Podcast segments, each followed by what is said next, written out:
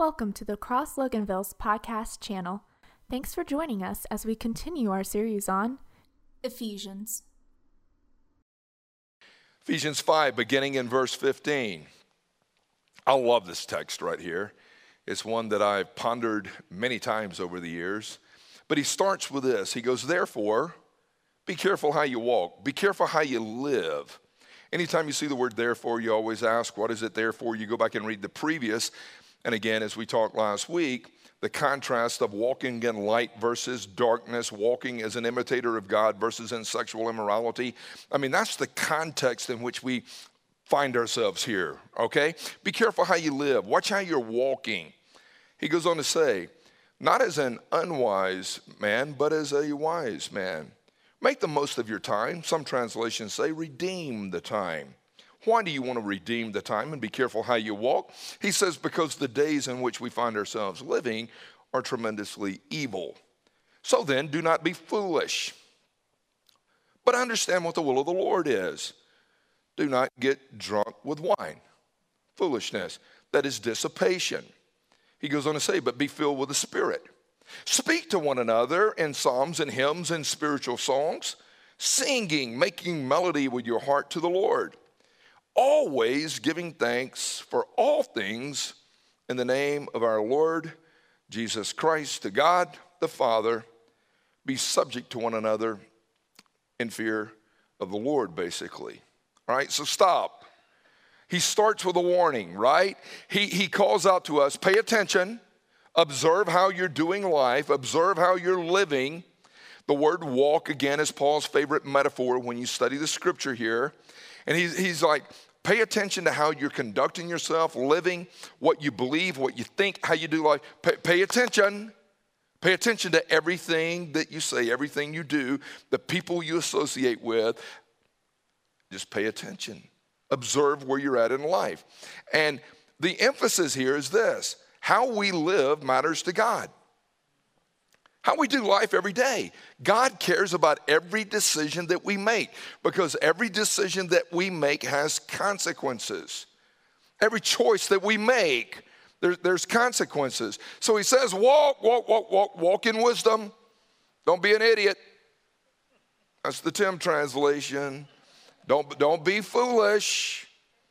Don't, don't ignore all these warning signs. And, and you know as well as I do it is so easy to become lazy, and it is so easy to become apathetic, and it is so easy to be careless instead of careful in the way we do life. So many people live for the day, they live for the moment, they, they live for the adrenaline of the moment, Nick. And what they find themselves doing is getting off the path of God and living a life of insanity. Hey, pay attention to how you're living right now. Look at your time and your talents and your treasures and make sure you're stewarding what God has entrusted you for His glory. Pay attention. Again, pay attention to what you believe. Pay attention to who you listen to. Pay attention to what media sources you lean into. Pay attention to so called prophets out there that you entertain. But pay, attention, listen. And I guarantee you, for many of us, and many in this area, and many in this state, and many in this country, they would be walking in much more freedom today if they would just turn off the TV. We're being bombarded with corruption. We're being bombarded with all. But, be careful what you pay attention to. Why? because the days that we find ourselves living in are very evil. When Paul wrote this to the believers in Ephesus, there was all this corruption, debauchery, drunkenness, uh, immorality, sexual uh, sin was being heightened. But I can tell you that we're living in the days of Ephesus today. We are. We're living in the days of Ephesus. There's temptation all around us, there's darkness all around us. And it is so easy for any of us, if we're not being careful, paying attention, to fall into the traps of Satan. Watch how you walk. I'll never forget one of the gifts and joys of life has been, uh, has been parenting, right? And uh, having five kids, they're also uh, unique. They're, they're just different. They're wired different. And I was thinking about this, Dave, and just pondering this text. I remember out of our five, Jesse, he started walking when he was eight months old. That was crazy. I, I needed him to crawl for a while longer. I, I didn't need him exploring and getting into everything as quick as he did. I promise you this when he was little, like a year and a half, two years, he had that little Jeep thing that he would get out there, battery operated, little Tikes car thing, and he would get out there and cruise around. And he's like, I want a four wheeler. I'm like, dude, you, you, you're not getting a four wheeler. He goes, I want a four wheeler. And I said, Well, maybe when you learn how to ride a bicycle, I'll entertain you one day getting a four wheeler. He, he, he starts riding a bicycle. I'll never forget this. He, he turned three years old. Three. He goes, Take the training wheels off in his little broken lingo with me. I said, Dude, you, you're, you're three, you're little. I took the training wheels off and he takes off, and I'm like, You're insane. He starts walking at eight months old. Never forget this. So, around the time he was about 11 months old, he and I were outside. And uh, I take him outside. I'm like, come on, let's go. And I, I put him down in our driveway, and he just starts walking. He, he's just walking around. But all of a sudden, he takes off, off the pavement, and he starts to enter the yard, and it's like July. And I look over and I'm like, oh my God, there's a fire ant hill there. And he starts walking toward it, and I go grab him. And, and I remember holding him saying, listen, listen, you, you, you can't walk there. And he's looking at me like, whatever, dude. And, and, and so I end up putting, putting him back down, and he ends up taking off there again. He's just rambling and just going wherever. But I'll never forget the Lord said, Hey, hey, hey, hey, you've got wisdom. He's got enthusiasm. He's learning how to walk. He don't know where to walk. He don't know what to walk away from enthusiasm and passion can be misused and very misguided when you don't have wisdom. The whole contrast that Paul is laying out for the believers is walking and living in this world requires wisdom. You're not going to get it from man.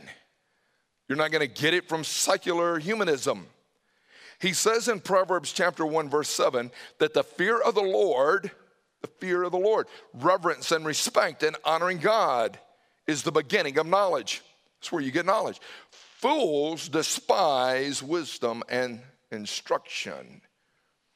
I've seen people live very foolish lives when they reject and refuse to listen to wisdom. You try to give them instruction and coaching, and they just look at you like you've lost your mind. Wise people look to the Lord, but fools will not seek the Lord. Fools will not consider the Lord. Fools do not pursue the Lord. And the contrast he makes here is wisdom versus foolishness. Now, listen to this knowledge. Knowledge. Knowledge is the accumulation of information based on your education and experience. Knowledge is cheap we live in a culture today. When I was growing up, if you were trying to research something, you would have to actually go somewhere to a library and you would have to break out a card catalog and you would have to research and you would have to find on the shelf a certain book and it would take time. But you were pursuing knowledge and information. Today, you grab your phone and tap in a few words and bam, here it is, and you've got education, information is disposable, it's at your fingertips. That's not what God is talking about. Wisdom is knowing how to apply proper knowledge for the glory of God and for the good of your neighbor. There's a lot of people that have useless information. But wisdom is when I start to hear the voice of God saying, Here's how you glorify me with that information, and here's how you love and bless your neighbor. See, God wants us to live a life flooded with wisdom. God is wisdom. God is the place of wisdom. God is the giver of wisdom. Even James would say, if you lack wisdom, just ask God. And we all lack wisdom. But again, wisdom does not come from human resources.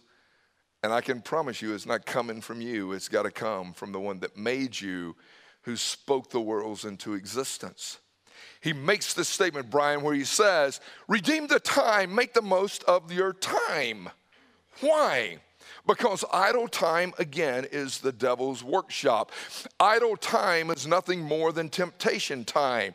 Being bored you'll open the door for the enemy to pick you apart and eat your lunch. Unaccounted for time. You start to think about it time is the greatest commodity that we have, unaccounted for time. We waste time. When you're in those spaces right there, it opens up the door for potential immorality and gossip and wandering and drunkenness and whatever. People that are actively engaged in purposeful task, they usually don't screw things up that much. But it's when we're isolated and, and the enemy comes at us and he, he's trying to pick us apart. And he, he goes, Redeem your time, make the most of your time, make sure you're living life in such a way that glorifies God. That's what he says. Understand what God's will is, understand what the Lord wants. And God's will is in his word. God's will is not lost. And people will use that cliche and spiritual jargon oftentimes. Hey, what's up? Well, I'm just praying for God's will. Oh, that sounds so spiritual. Spiritual, but 99.5% of God's will is in His Word. So you're over here looking for that 0.5%. You see, what God's will is collectively for all of us is in Scripture, but selectively at times God will prompt in the Spirit. But collectively, His Word is where we find His will. And we deflect at times and we really deny honoring God at times by using spiritual cliches and jargon. Well, I'm just praying for what God's will is, Steve. I'm like, well, I can tell you what his will is in many areas. A fool rejects God's will. They may even know it, but they refuse to submit to it. They refuse to honor God. A fool. And can I tell you something? There's a lot of fools and positions today of influence. A lot of fools. They're rejecting God's wisdom. They're rejecting God's word. They're refusing to submit to the voice of God. But a wise life, a wise life will honor God. We'll want to know what God says about something because the word of God is our authority and it is our final authority. Now, here's where he builds this argument again with the believers, young believers in Ephesus. He goes, Hey, hey, you wanna, you wanna live wise now? If you wanna live wise, it means not getting drunk with wine. Really, the word there, is, is strong drink liquor, beer, you name it. You, you, you want to live wise? Don't get drunk with wine. Be filled with the Holy Spirit. That's the contrast. Don't be under the influence of alcohol, be under the influence of the Holy Spirit. Yes, that, that, that's wise. I was thinking driving over this morning. I've talked to a lot of people over the years, and I've heard people tell me that they got pulled over for DUI. We have cops in the room. They pull people over for DUI. I was driving under the influence of alcohol or weed or whatever. I've been on this planet for 58 years, Mike, and I've never had one person tell me, man, I got pulled over because I was under the influence of the Holy Spirit. I got so ghosted. I was worshiping, I was praising God, and I, I just got pulled over. Never had one person tell me that. Alcoholism is destroying so many people's lives. Alcoholism and alcohol itself. Alcohol is the most used drug in the United States. It is one of the most advertised products in our nation. Hey, it's Miller time. This buds for you. Go for the gusto, the old Schlitz commercial would say. Schaefer, the beer to have when you're having more than one. All these crazy things regarding alcohol. It, it, they make it so attractive, they make it so luring. Go to the mountains, Coors. Whatever. The alcohol industry generates more than $65 billion a year. And some of you under my voice have contributed to that number. Alcohol related car crashes is the leading cause of death for young people between the ages of 16 and 24.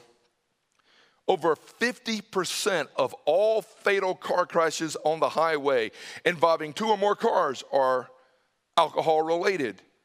Over 65% of all fatal single car crashes are alcohol related. And 80% of fatal crashes occur between sundown and sunrise. And Joe, you know this. You've worked in that space in law enforcement for so long, brother.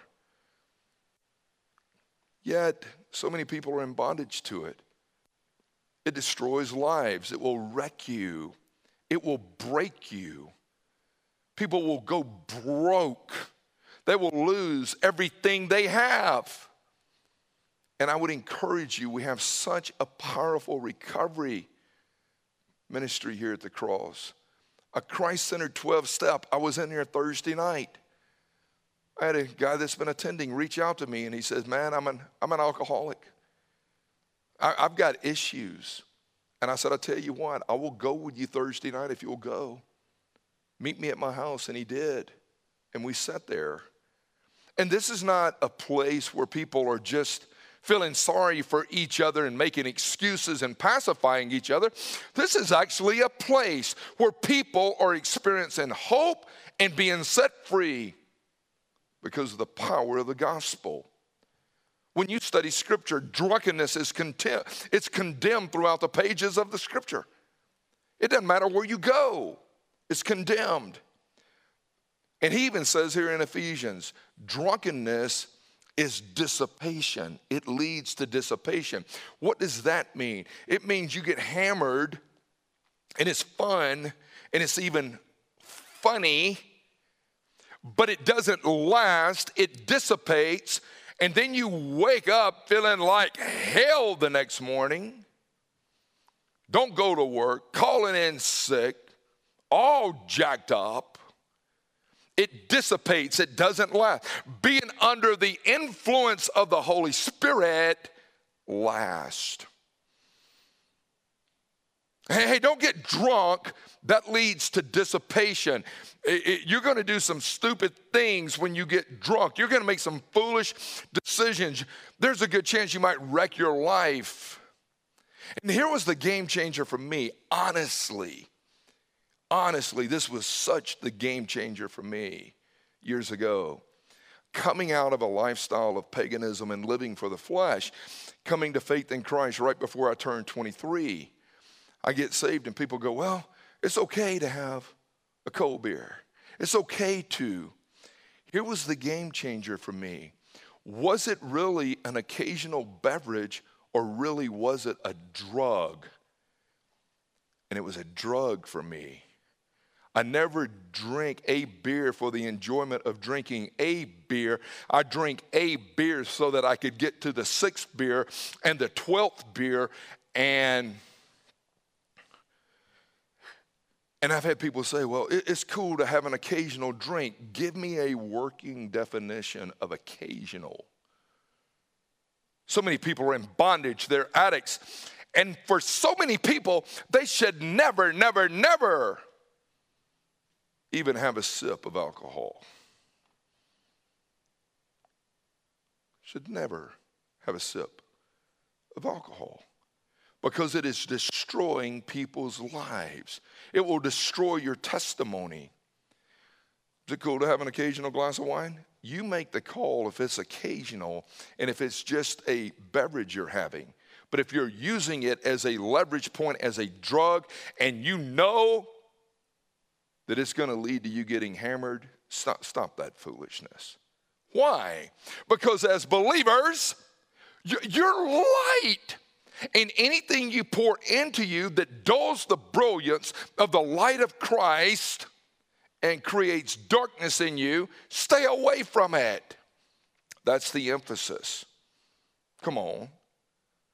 I promise you, walking in freedom is being able to look and go, I don't need that. That, that that's jacked with me over the years. So, what does it look like to be filled with the Holy Spirit? Don't, don't get drunk, be filled with the Holy Spirit. Don't be under the influence of alcohol, be under the influence of the Holy Spirit. Four things. And this is ongoing. This is progressive for me. You repent and turn from sin. The only way to break it is I, have got to run in a different direction. I've got to unplug from that. I, I, I got to get away from it. If we confess our sin, He's faithful and just to forgive us. I've got to repent. I got to turn from it. And then I have to receive Jesus as my Savior and authority and Master. Lord, I experience salvation where I'm saved from the penalty of hell, saved to Jesus, knowing that my eternal life is, is secure in his hands. But part of it, part of it, progressive, is every morning. I know Jesus, I'm saved. I'm not getting saved every day. But it was like, Lord, save me from me again today. You've saved me to you, but would you save me from me? Because my flesh patterns will get aroused today. And, and if I'm not careful, I will want to appease and gratify my flesh. And would you just save me from me again and save me to you? So you repent, you receive, and then you have to get to the place where you start to realize who you are in Christ. My identity is a child of, the, of God, I'm a child of the King. And he goes, You realize because you belong to me and I'm in you, there's no condemnation any longer? God doesn't condemn me. God loves me. God's for me. And He wants to lead me. So I repent. I receive. I, I, recognize and realize who I am. And then I walk. I walk in the Spirit. I listen to the voice of the Father. He says, if you'll walk in the Spirit, I promise you, you will not gratify the desires of the flesh. When you're walking with God and listening to God and in tune with God, He goes, I promise you, it's a safeguard to walking in the flesh. The flesh is still going to try to arouse. But when you're filled and flooded and saturated and controlled, Hazel, by the Holy Spirit, you go, I, I, I don't want to do that anymore. Let me give you three things He kind of emphasizes in this text. There's other things that we could look at, but based on Ephesians 5, there's three ways that kind of reveal or manifest to others and to even ourselves that we're filled with the Holy Spirit. You read the text. One of the ways is this singing and worshiping the Lord with all your heart. A person who loves God, who has been redeemed by God, who is really seeking God, what they'll start to realize is their heart becomes overflowing with the goodness of God, and, and they just want to praise God and worship God and sing to God. That's what happened in my life. Instead of trying to listen to Skynyrd and the Doobies and Boston and Kansas, I was like, for some odd reason, I'm being gravitated toward worship music. Back in that day, I was listening to New Song. My buddy Terry Clark out of California, but I'm like, I just want to worship and praise God. What happened to you? Well, I, I, I, I was lost and I was feeding my flesh, but all of a sudden God's got a hold of my heart, and I just want to sing and celebrate the goodness of the Lord. I think you will want to do that. He says, do it with psalms and hymns and spiritual songs. Just a person redeemed by the Lord, Craig, just wants to worship and praise God. And, and I personally believe that Christ centered followers desire to gather for corporate worship. That's why quarantine and isolation has hurt so many. Tiffany, if you're watching today, you know I love you, and it's been such a tough time with your dad being hospitalized and just the sickness in your family. But you wrote me last week and you said, I miss engaging in worship so much. And I'm like, I know you do. But I can tell you this when you ponder this whole thing of worshiping God, and I, I, God's got a hold of my heart. I want to worship Him. Rachel Cash, the good thing is, praise the Lord, this fits for me. There's not one mention in this text about how good your singing voice has to be. Rachel's got a beautiful singing voice. They constantly tell me driving down the road, hush. And I'm like, I'm not singing to you, I've been redeemed. Well, just don't sing quite as loud. You can make a joyful noise, but not at that decibel. I'm like, okay. You know, one of the other manifestations or signs that we're really allowing the Holy Spirit to control us and we're filled with the Spirit is that we're going to be thankful and grateful. That's what he says. Always, always give thanks. That, that means when things are good and things are bad and health is flourishing and you're sick, that, that, that means no matter what's going on, even in Thessalonians, he says, in all things give thanks. This is the will of God. You've got breath, you're alive. I love hanging out with grateful people but man, I have to take the critic and the griper in dosages. There's some people that make me sick at my stomach because they claim to be followers of Christ, but they think griping and complaining is a spiritual gift. I will tell you it is straight from hell. It's a spiritual gift. But I think one of the signs is, man, we just want to praise the Lord. I was pondering Job chapter 1 this week, where verse 20 says, Job fell on the ground and worshiped. When? He had lost his, his kids, he had lost his farm. All this calamity had come upon Job's life. And listen what he says Naked I came into this world, even in my mom's womb, and naked I will leave. He goes, The Lord gave, and the Lord has taken away. Blessed be the name of the Lord. God gives, God takes away. There, there's highs, there's lows, there's victories, and then there's tragedies. Blessed be the name of the Lord. Praise God. And, and I'm telling you, when he says in all, in all things, just, just be thankful. Just be thankful. Anything I have is a blessing from the Lord. And anything he takes away is for his gl- glory. God knows what he's doing. He gives, he takes away. Blessed be the name of the Lord. I did not stand in line for breath. I did not stand in line for anything. I had guys that were more competitive than me growing up, guys that were desirous of pursuing sports more than me. I loved it. I chased it. I wanted it. But I did not stand in line to be 6'3 and to be 215 and to be able to throw in the mid 90s. That was, that was a gift.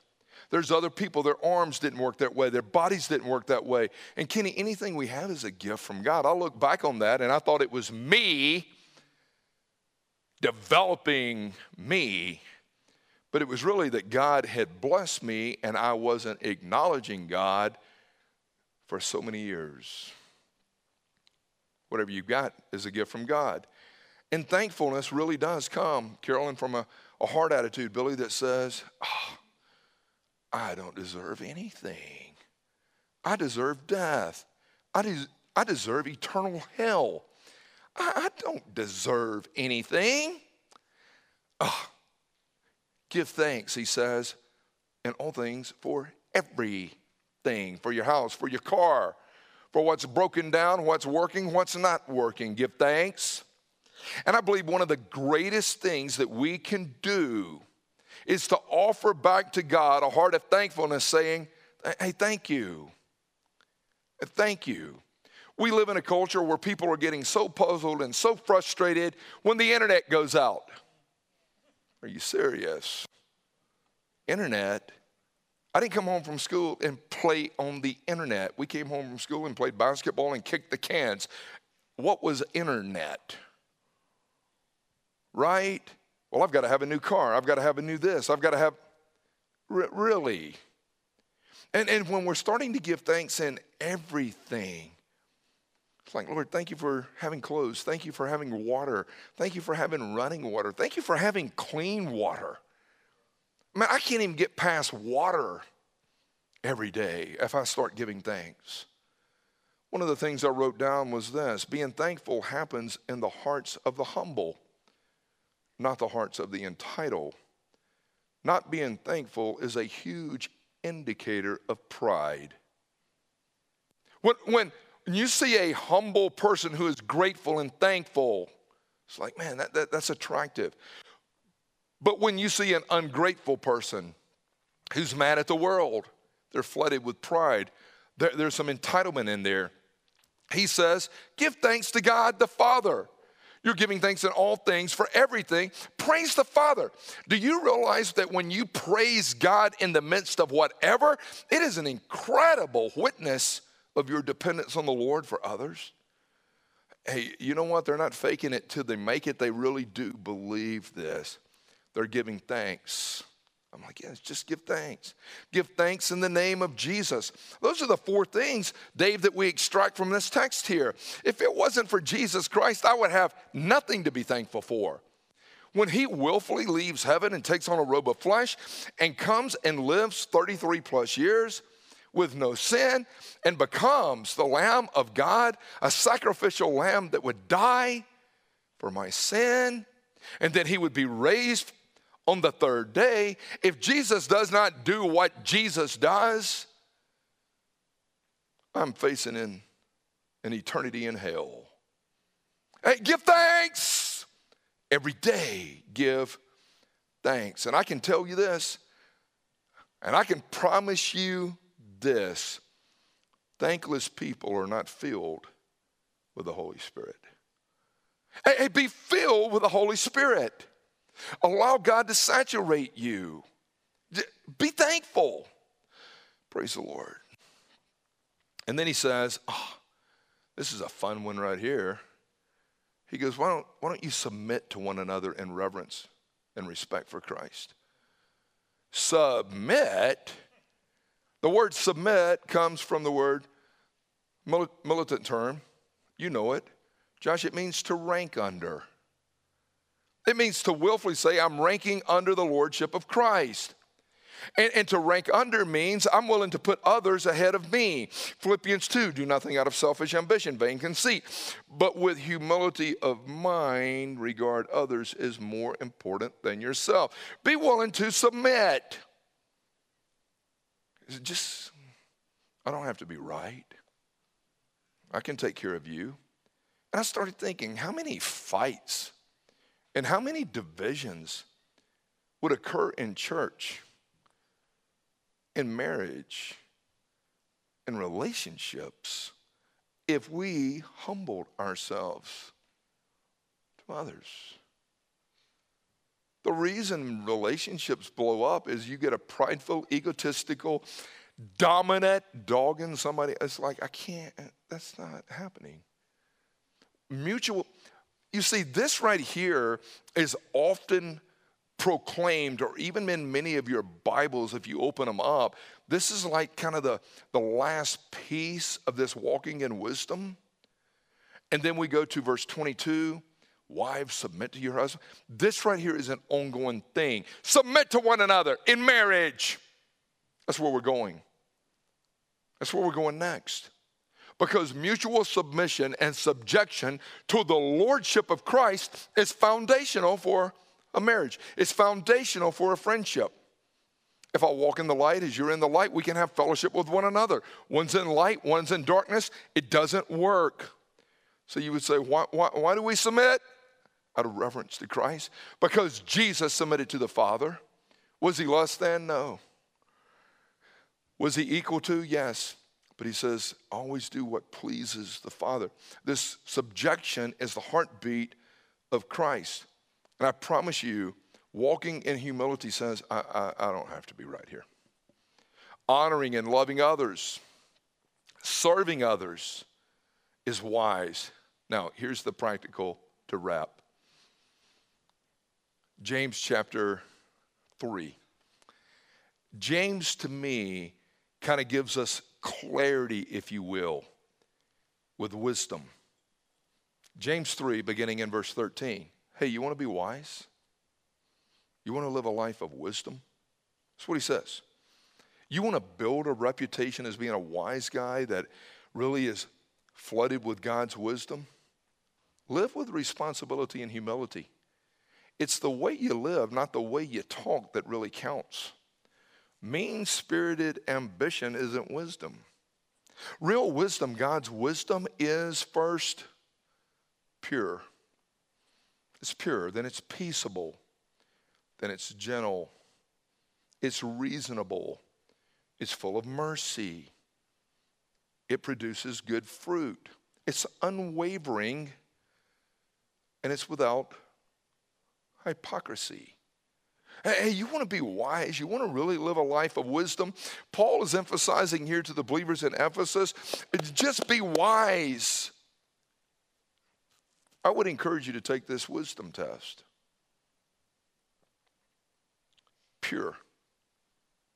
Here's the question Do those closest to me trust my motives? If I'm walking in wisdom and if I'm walking pure before the Lord, do those closest to me, my, my wife, my kids, my, my family, those that I work with, do they trust my motive?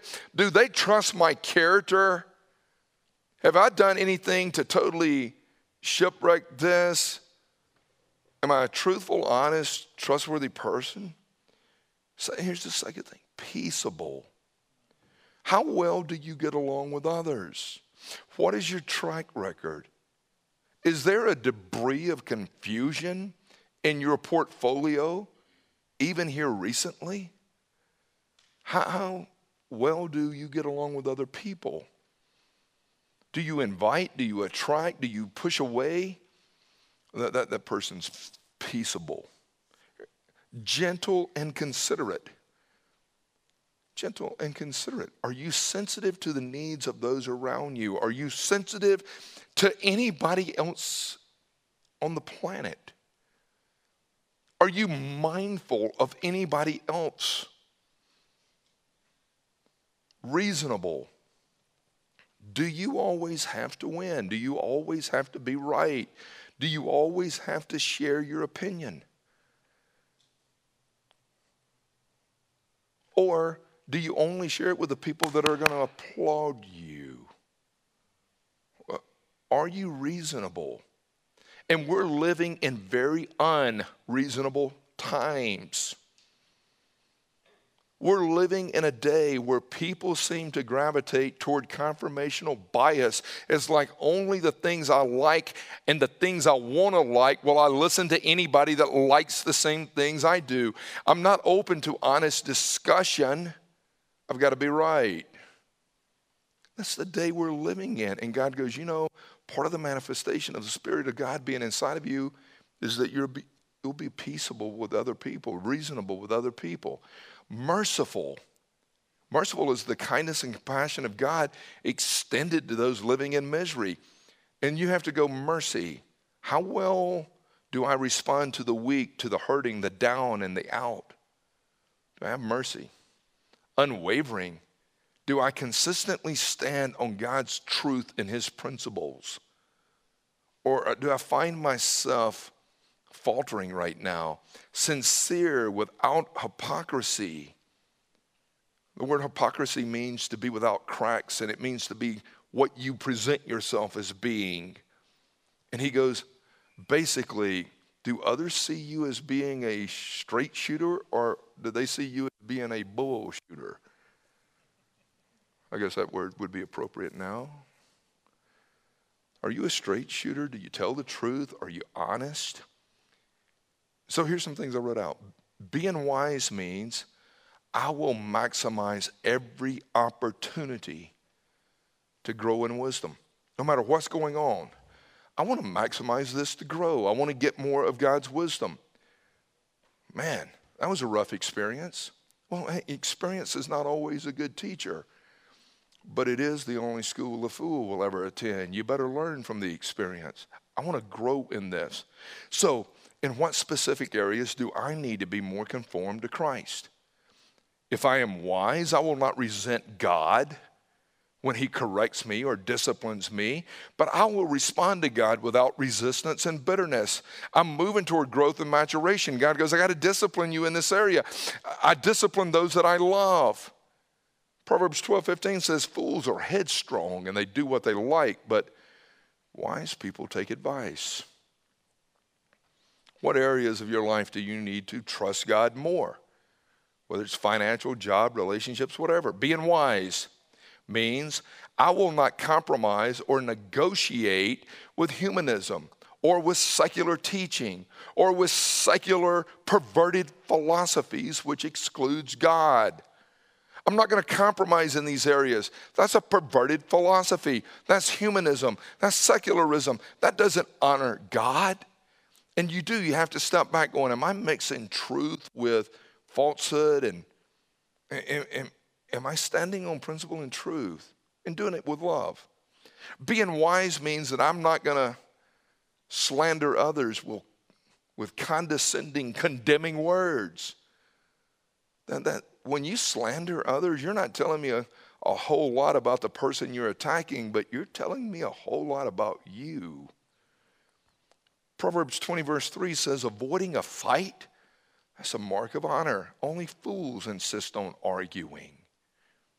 It's like, what steps am I going to take to be more a reflection to Jesus to my world because I'm light and I'm walking in wisdom. And if people ever needed to see the church be light and wise, it's now. The church does not need to be conducting itself as foolish and dark and ignorant. People are starving for hope and peace right now. And we need revival. We need every person around us to experience the goodness of the gospel. We need to experience revival every day in our lives if people experience the goodness of God and really love God and honor God and, and really believe when they put their hand on the Bible it was the Word of God, they would not abort babies.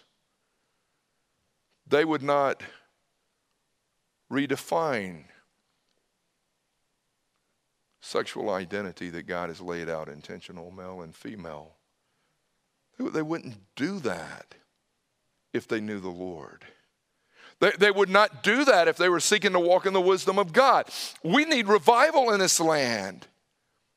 We need the church to step up and be light and to live a life of wisdom right now. Hey, thank you so much for watching the message. Uh, we hope that you really pulled some things out of it. And just know that our desire is for every person, whether you ever step in this building or not, to become fully alive in Christ.